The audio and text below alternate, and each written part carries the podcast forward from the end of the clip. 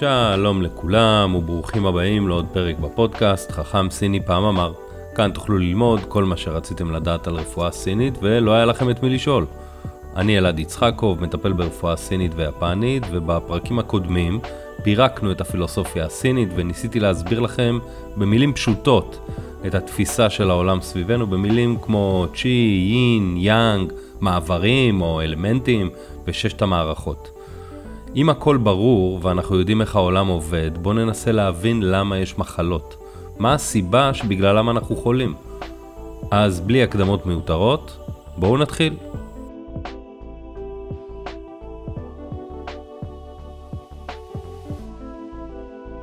בפרקים עד היום הכל היה כמו בסיפור מהאגדות.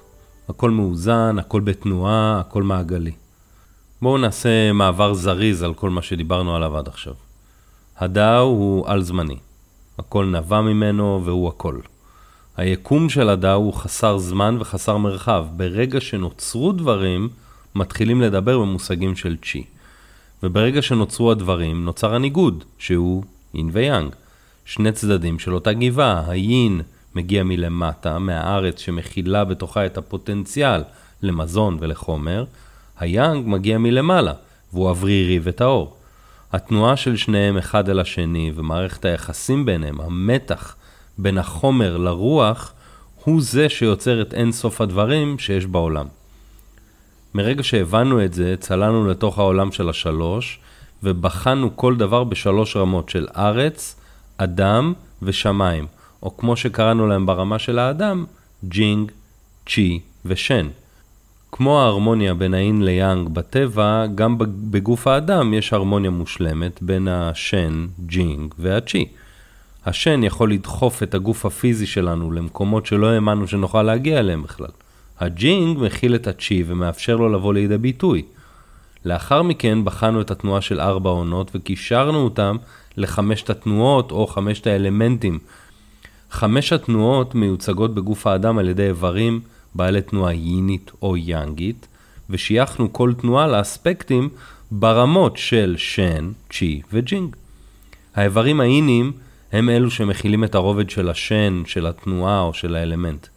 רמת הצ'י היא ביטוי של תנועה ותפקיד ברמה האנרגטית בגוף, למשל פעולת ההחזקה של הטחול את הדם בכליו, או פעולת הפיזור וההורדה למטה של הצ'י על ידי הריאות וכן הלאה.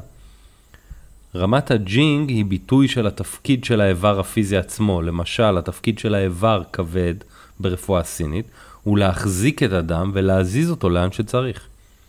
לאחר מכן גדלנו לששת סוגי הצ'י השונים וששת המערכות. קישרנו אותם לאקלים שונה בטבע, קור, חום, לחות, יובש, רוח ואש. הראינו את הקשר בין סוגי הצ'י והאקלים למערכות השונות בגוף. ששת סוגי הצ'י השונים מתקיימים בו זמנית כל הזמן, והם בעצם מבטאים תנועה שונה מחמשת התנועות, כמו שיין ויאנג הם שונים. בעצם מדובר על ניואנסים שונים שעוזרים לי לבחון מצבים שונים בקליניקה או בעולם, אם תרצו. יין ויאנג, שלושת האוצרות, חמשת האלמנטים, אה, ששת סוגי הצ'י השונים. לאחר מכן נכנסנו לעולם המרתק של ערוצי האנרגיה. התנועה למטה של ערוצי האנרגיה היאנגים, והתנועה למעלה של הערוצים האינים. הסברתי קצת על הנקודות הקלאסיות והתנועה שלהם, נקודות באר, מעיין, פלג, נהר וים. מערכת מדהימה הגוף שלנו, איזונים ובלמים, תפקידים ברמות שונות עם ניואנסים שונים שמטרתם לשמר את החיים לאורך זמן ולהצליח להביא את הפוטנציאל שלנו למימוש שיא. אז למה אנחנו חולים? מה הדבר הזה שגורם למערכת המופלאה הזאת לצאת מאיזון, ולמה יש מצבים שאי אפשר לחזור אחורה. אני לא מתיימר לענות על כל השאלות האלה, אבל זה מה שעובר לי בראש בקליניקה בכל פעם שאני פוגש מטופל. למה?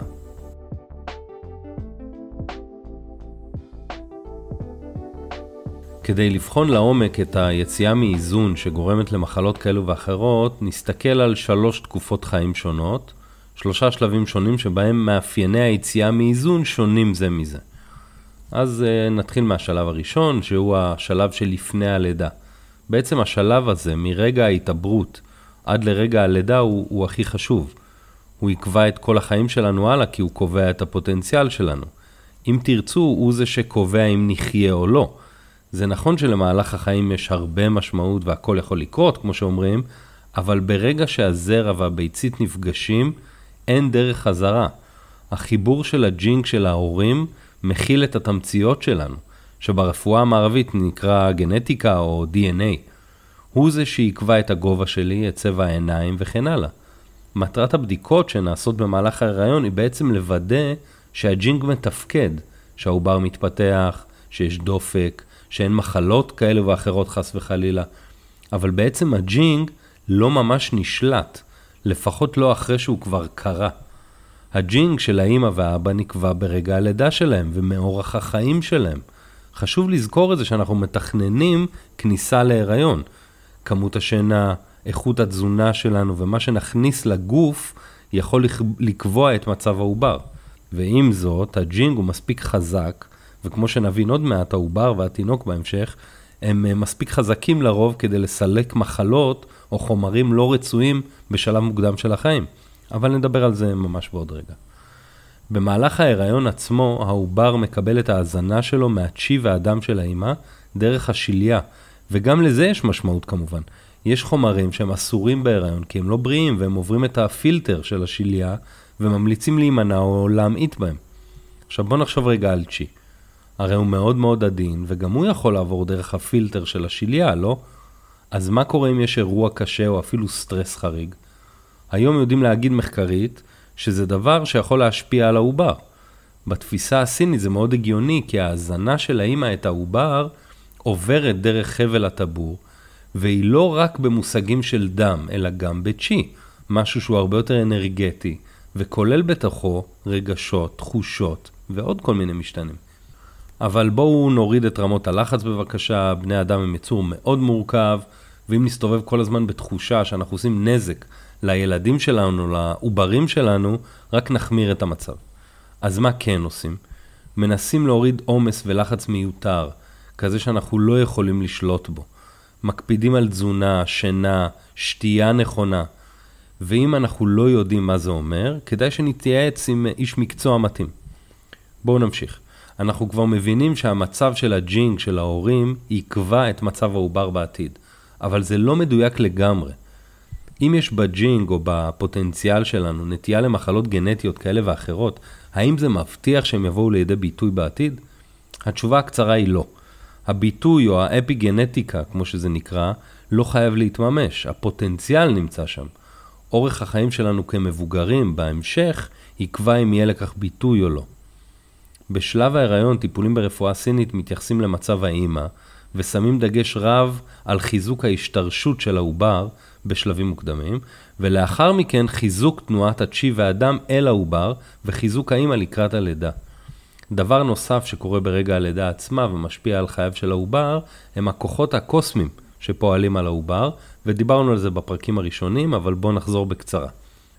כל אדם נולד ברגע מסוים, עם תבנית במרכאות של הכוכבים והאקלים סביבו, ולתבנית הזו יש משמעות נוספת לפוטנציאל שקיבלנו מההורים. כלומר, שני אחים שנולדו בהפרש של שנתיים, עם אותו מאגר גנטי או ג'ינג, לא יהיו זהים, נכון? למה? כי המימוש שלהם את הפוטנציאל של ההורים וההשפעה של השמיים והאקלים עליהם היא שונה. האם זה בהכרח קובע לאן החיים שלי ילכו? אני לא חושב ככה. אני פשוט חושב שזה משתנה נוסף באין סוף משתנים שיש בחיים, וכדאי להביא את זה בחשבון שאנחנו באים לטפל בדבר מורכב כל כך כמו בן אדם.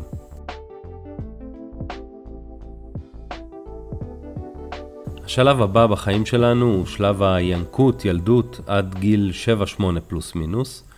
בשלב הזה הוא במיוחד, ככל שאנחנו קרובים יותר ללידה, אנחנו ממש חסרי אונים.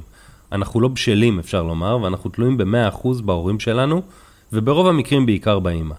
מערכת העיכול, מערכת הנשימה ומערכת החיסון שלנו רק מתחילות לעבוד, ובתור מערכות חדשות, יש הרבה מאוד הסתגלות לעולם סביבנו עם הרבה מאוד תופעות לוואי. בואו ניקח לדוגמה את מערכת העיכול. תופעות כמו גזים, ריפלוקס, בעיות ביציאות ועוד אי נוחויות כאלה ואחרות, נובעות בעיקר מכך שהמערכת פשוט לא מורגלת לעבוד. הרי העובר קיבל את ההזנה שלו עד עכשיו דרך חבל הטבור, ולוקח למערכת זמן להסתגל עד שהיא עובדת בצורה חלקה. ומה לגבי מערכת החיסון? דרך ההענקה, הקרבה הפיזית לאימא ושאר המשפחה והסביבה הקרובה, התינוק בונה לאט לאט את המערכת החיסונית שלו.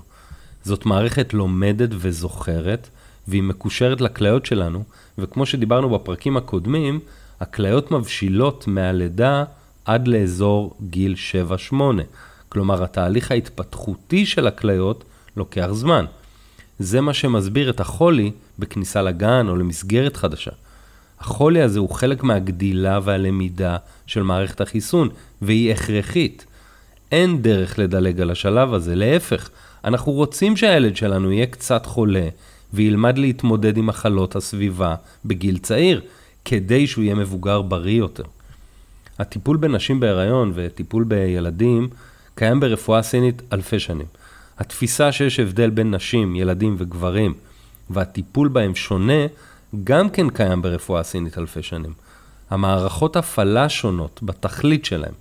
יש הבדל משמעותי בצורה שבה הגוף עובד, ולכן גם הטיפול צריך להיות שונה.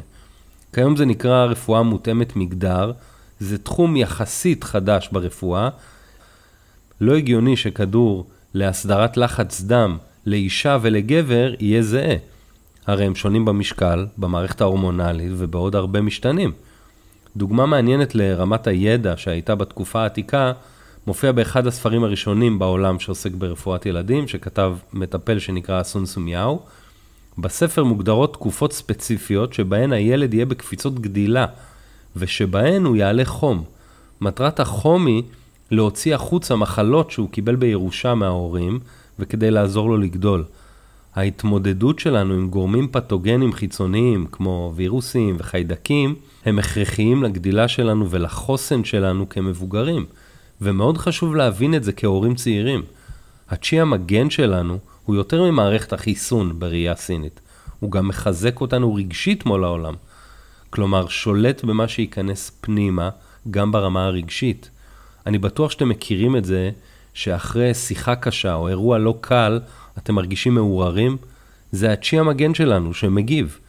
מהדוגמאות שנתתי עולה שטיפול בגילאים האלה כולל בתוכו בעיקר חיזוק של תפקוד מערכת העיכול ומערכת החיסון. חיזוק הכליות כדי לעזור לגוף לסלק ולנקות כל מיני תקעויות שהתינוק סוחב במרכאות מהרעיון או מהלידה, וכמה שהילד ינקה יותר, בסופו של דבר הוא יהיה מבוגר בריא יותר. הגורמים שעברתי עליהם עכשיו הם לא ממש מחלות, אלא הסתגלות של המערכת לעבודה עצמאית, לאכול ולנשום לבד, להגן על עצמי דרך המערכת החיסונית החדשה שלי.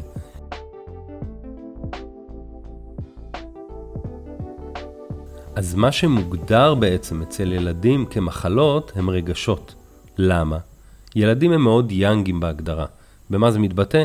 קודם כל הם מלאים באנרגיה. למשל, הדופק שלהם מהיר בהרבה מאשר מבוגרים.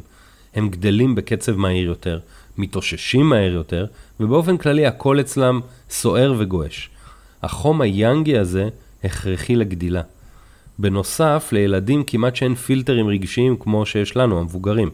וזה נובע מחוסר הבשלות של הכליות והצ'י המגן.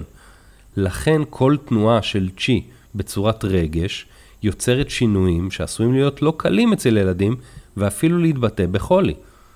אנחנו לא בהכרח נבין את הקשר הישיר הזה אם לא נסתכל מנקודת מבט של הגישות הסיניות, או גישות דומות דרך אגב, אבל נוכל להבחין בקושי בהתמודדות עם שינויים חדים כמו כניסה למסגרת, יציאה של אחד ההורים לעבודה, מעבר דירה או גירושים. שינויים כאלה לא קלים גם למבוגר, אבל אצל ילדים שלא יודעים לנהל את הרגשות שלהם וחווים את העולם בצורה שונה ממבוגרים, זה יכול ליצור שינוי שיתבטא פיזית כמו מחלה. בואו ניקח כדוגמה כניסה לגן חדש. זו תקופה של קושי הסתגלותי יחד עם חשיפה לחיידקים ווירוסים חדשים. השינוי מקשה על האדמה של הילד, האיברים, טחול וקיבה, ברמה הרגשית. סביבה חדשה, אוכל חדש, פחות נוכחות הורית מוכרת ובטוחה. עם זאת, יש עבודה מוגברת של מערכת החיסון, אל מול חיידקים ווירוסים חדשים, כמו שציינו. זה דורש מהגוף יותר אנרגיה כדי להתמודד. ומאיפה אנחנו משיגים את האנרגיה הזאת? בדיוק, ממערכת העיכול. אבל כבר אמרנו שיש שם קושי, זוכרים? השילוב הזה יכול להביא לילד שכל הזמן חולה, ויעבור זמן רב עד שהוא יתחזק ויוכל להתמודד עם השינוי. אחד הדברים שאפשר לעשות הוא לתת לילד כזה להתרגל לאט יותר לכניסה לגן, ולהקפיד על תזונה מאוד מאוזנת וקלה לעיכול. אנחנו יכולים להקל על כמות החולי, וכמובן שאפשר גם לטפל בו ברפואה סינית.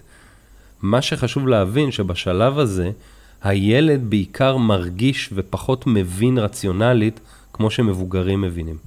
ההבנה שהילד שלנו מושפע בעיקר מרגשות ותנועת צ'י, יכולה לעזור לנו להתנהל בקלות רבה יותר ובהבנה של השלב הזה בחיים.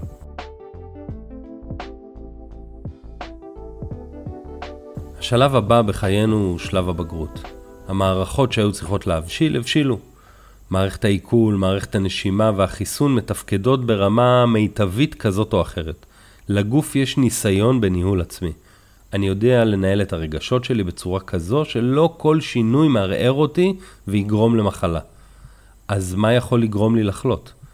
אני אתעלם כרגע מגורמים סביבתיים כמו חיידקים ווירוסים, הרי הם סביבנו כל הזמן. למה אדם אחד חולה בזמן שהשני בכלל לא? מה ההבדל ביניהם? הגורם הראשון הוא המבנה שלנו. החוסן הבסיסי של הגוף, העמידות שלו אם תרצו. יש אנשים שהם באופן טבעי עמידים וחסונים יותר. הסיבה לזה בתפיסה הסינית היא חוזק הג'ינג שלהם. ג'ינג חזק שווה עמידות וחוסן גבוהים יותר, וכתוצאה מזה יכולת התאוששות גבוהה יותר. זה נכון שהחוסן שלנו הוא גורם מחלה פוטנציאלי, אבל מאוד קשה לי להגדיר אותו ככזה ואני אסביר למה. אנשים באים לעולם בכל מיני צורות, וכמו שהבנו, מצב הג'ינג שלי תלוי בג'ינג שקיבלתי מההורים שלי בזמן ההתעברות. כלומר, אין הרבה שליטה על זה פרט מלהבין את המצב שלי ולהתנהל בהתאם. מניסיוני בקליניקה, אנשים עם קונסטיטוציה או מבנה פחות חזק מבינים את זה בשלב כלשהו בחיים. בצבא, בעומס בעבודה, בתקופות לחוצות, בנערות ועוד כל מיני. הם הבינו, או יותר נכון חוו, שאם הם לא יאכלו כמו שצריך וישנו כמו שצריך, הם פשוט לא ירגישו טוב. וגם אם הם לא מבינים את זה בצורה ישירה כזאת, רוב האנשים שסובלים מחולשה מולדת כזו במרכאות, ידעו שאין להם יותר מדי ספיירים, ושיש להם נטייה לחלות. בהרבה מקרים הם פשוט יבזבזו פחות אנרגיה. הרבה אנשים כאלו באופן טבעי ישמרו על עצמם יותר, בתזונה, שינה וטיפולים משלימים. הצד השני של הסקאלה הם אנשים חזקים מאוד, עם מבנה חזק, הם לא היו חולים בילדות בצורה משמעותית, ובגדול הג'ינג והקונסטיטוציה שלהם חזקים. הם יכולים לעבוד קשה, לא לישון הרבה ולאכול גרוע, והכל יהיה בסדר, לפחות בשנים הצעירות שלהם. מה הבעיה כאן? שזה גרוע לחיות ככה. הרי ברור שאם אני אוכל גרוע ולא אשן ואחיה בסטרס מתמשך, אני פוגע בעצמי. הבעיה במרכאות היא שזה לא קורה בצורה ישירה כמו אצל אנשים עם המבנה הפחות חזק. אלו אנשים שאם הם לא יבינו איך נכון להתנהל עם הגוף שלהם והיתרונות שלהם במשך החיים, זה יהפוך לחיסרון מאוד גדול בצורה של מחלות. דיברנו על זה בעבר כשהתחלנו לדבר על טיפוסים לפי מבנה גוף בחמשת המעברים או האלמנטים. אחרי שהבנו את הקצוות, חשוב להבין שרוב האוכלוסייה סביבנו היא ממוצעת. כלומר, יש להם רף מסוים שאם הם יעברו אותו, הם יחלו, או ירגישו לא טוב. אבל למה זה קורה? אנחנו מבזבזים כמות מסוימת של אנרגיה במהלך היום, אפילו אם לא נזוז. המוח, תנועת המעיים, האיברים הפנימיים וכו' צורכים אנרגיה כדי להפעיל את עצמם ואת שאר המערכת. האנרגיה הזו צריכה לבוא מהתזונה, משינה, מהנשימה שלנו. אם היא לא תגיע משם, היא תילקח מהג'ינג שלנו. ולאט לאט אנחנו נכנסים לעולמות החוסר. נכון שזה לא תיאור מדויק, לא, לא ישנתי, ירדה לי שנה מהחיים. זה לא עובד ככה. קודם ייפגע הביטוי היאנגי והחיצוני של הג'ינג שלי, וזה היואנצ'י, או צ'י המקור, או הביטוי החיצוני של מערכת החיסון, הצ'י המגן. לכל אדם יש רמה מסוימת של חוסר שהוא יכול לסבול עד שהמערכת מתחילה לתפקד בצורה לא תקינה. בהתחלה מרגישים עייפות, תשישות, אי שקט, חולשה, לפעמים זה בעיות במערכת העיכול או הפרעות שינה. לא באמת משנה מה בדיוק, אבל משהו עובד פחות טוב. הפחות טוב הזה בעיניים מערביות לא נחשב למחלה עדיין. זה פשוט לא חמור מספיק. אבל בתפיסה של הרפואה הסינית זה נחשב מחלה. אתם מבינים, הרדאר של הרפואה הסינית פשוט יותר רגיש ועדין מהרדאר של הרפואה המערבית בהקשר הזה. אדם שיש לו בעיות במערכת העיכול עכשיו, בעוד כמה שנים עלול לסבול ממחלות מעיים ומבעיות ספיגה וחוסרים בדם. למה לחכות כל כך הרבה זמן במקום לטפל בזה כבר עכשיו? ומה קורה כשהשינה לקויה? הגוף שלנו צריך זמן כדי לתקן ולנקות את עצמו. עכשיו דמיינו שבזמן השינה אתם צריכים לנקות משרד ענק. אם יהיו לכם שמונה שעות, אתם תנקו טוב, תתקנו שברים קטנים, יהיה לכם פנאי להתעסק בכל אספקט של המשרד. אבל מה אם יהיו לכם רק חמש שעות? תתחילו לטאטא מתחת לשטיח, לדחות ניקיונות, עד שבזמן מסוים הלכלוך והבלגן יהיו גדולים כל כך, עד שיהיה קשה להשתלט עליהם. לאט לאט הגוף יצטרך להתמודד עם פסולת שתכביד על מערכת העיכול, על הכבד, על הכליות, המערכת הלימפטית תהיה בעומס, ועם הזמן נרגיש יותר כבדים ועייפים. בשלב ראשון זה יפגע בתנועת הצ'י. בשלבים מתקדמים יותר זה יפגע פיזית באיברים וממש תהיה מחלה בראייה המערבית. כאן גם נכנס הג'ינג לתמונה או הגנטיקה אם תרצו. יש במשפחה שלי סכרת? אני אממש את הנטייה הזאת. יש במשפחה נטייה לכולסטרול או לכבד שומני? היא תתחיל להרים את ראשה וכן הלאה. הביטוי הגנטי מגיע בעקבות התנהלות לא נכונה של שינה ותזונה, ולא בגלל הנטייה המשפחתית. גורם נוסף שיכול לגרום למחלות הוא פעילות יתר או תת פעילות. כלומר, לעשות יותר מדי זה לא בריא, אבל לא לעשות כלום זה גם לא בריא. אבל מה זה יותר מדי ומה זה פחות מדי? אי אפשר לדעת באמת, זה תלוי באדם הספציפי, ולכל אחד יש את הצורך שלו. אדם צריך לזוז, ככה המערכת שלנו בנויה. מערכת הדם הוורידית למשל בנויה על זה שהשרירים יזיזו את הוורידים. הצורך בתנועה ממש מושרש בפיזיולוגיה שלנו. תנועת יתר תתיש את הגוף ותחליש את השרירים ואת תנועת הצ'י והדם. לחוסר תנועה יהיה בדיוק את אותו אפקט. גורם נוסף הוא הגורם הסביבתי ואליו אנחנו מכניסים את האקלים ואת הסביבה שבה אנחנו חיים. חשיפה ממושכת לקור או חום משפיעה על תפקוד הגוף.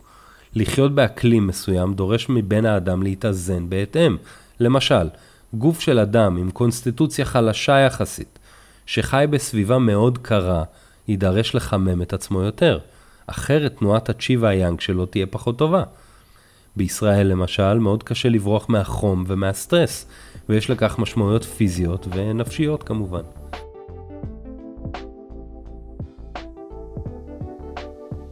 גורם נוסף חשוב שאני רוצה לדבר עליו הוא טראומה.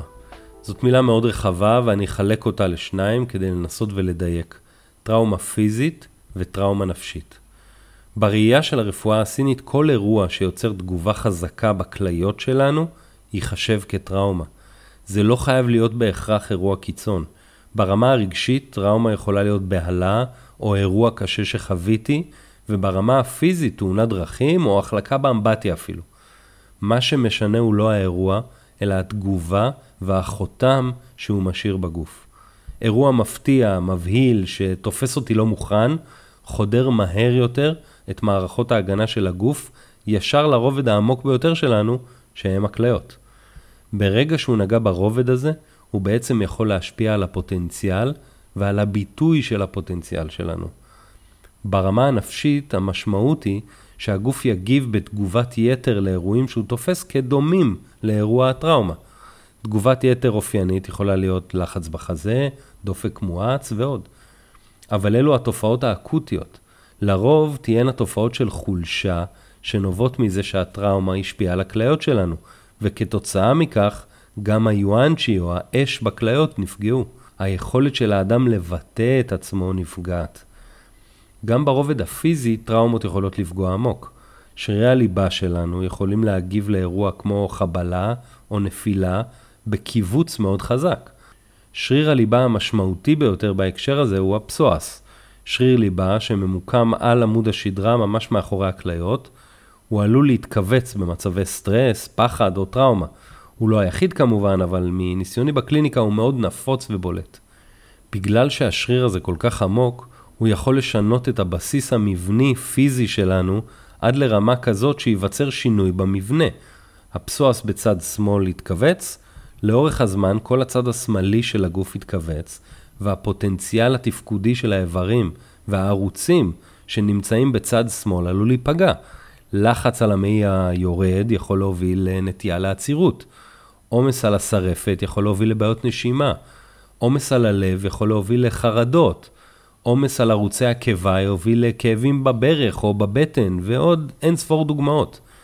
כשכואב לי, או כשאני מתפקד בצורה פחות טובה, אני מתעייף, נחלש, ואז המצב הנפשי שלי יכול להיפגע. כלומר, השינוי המבני או הפיזי יכול להשפיע על התפקוד הפיזי והנפשי שלי, וממש להוביל את מסלול החיים שלי לדרך אחרת.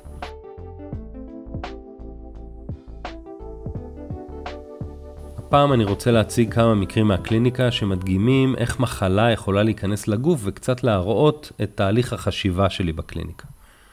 המקרה הראשון הוא השפעה חיצונית על הגוף בצורת אקלים ותזונה, והוא מקרה מאוד מעניין שהיה לי לפני כמה שנים מטופלת שהייתה בחופשה בארץ עם אה, בן הזוג שלה. היא גרמניה, הוא ישראלי לשעבר והם גרים בגרמניה.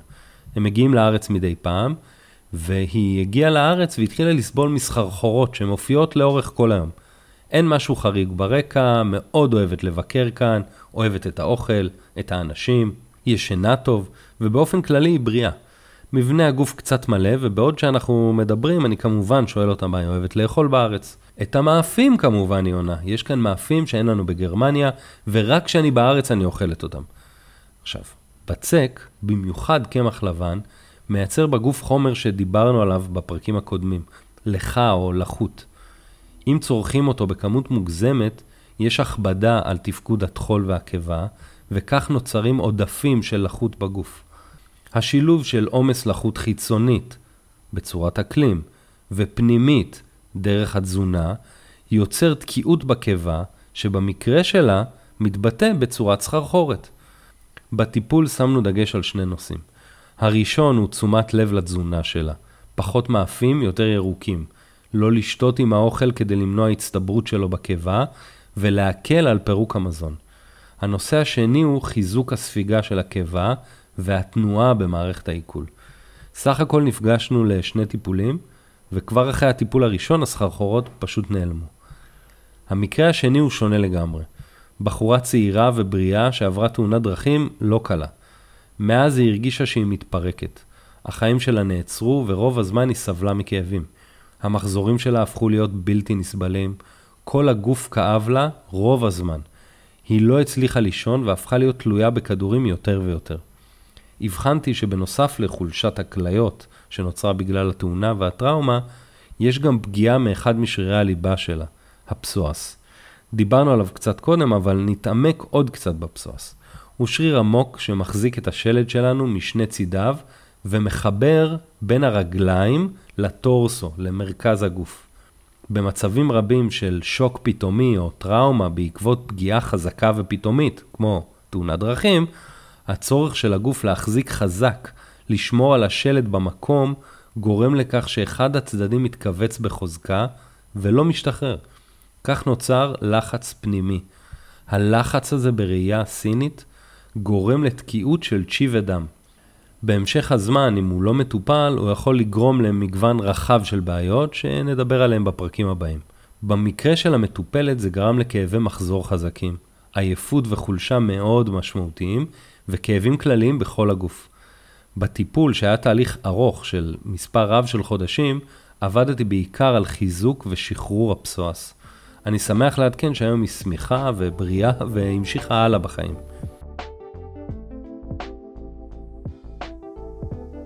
זהו להיום. דיברנו על נושא מאוד מורכב, הסיבות השונות לחולי ושחיקה של הגוף. מובן שישנם עוד נושאים שלא דיברנו עליהם, אבל הכיוון ברור. יש לנו גוף אחד וכדאי לשמור עליו. תאכלו, תישנו ותזוזו נכון, ורוב הדברים אמורים להיות בסדר גמור. אנחנו רק צריכים להבין איך למצות את הפוטנציאל שלנו באופן מיטבי, ולא להפריע לגוף לעבוד. זה דורש מאיתנו קשב ומודעות, ולפעמים גם לדעת לבקש עזרה או עצה.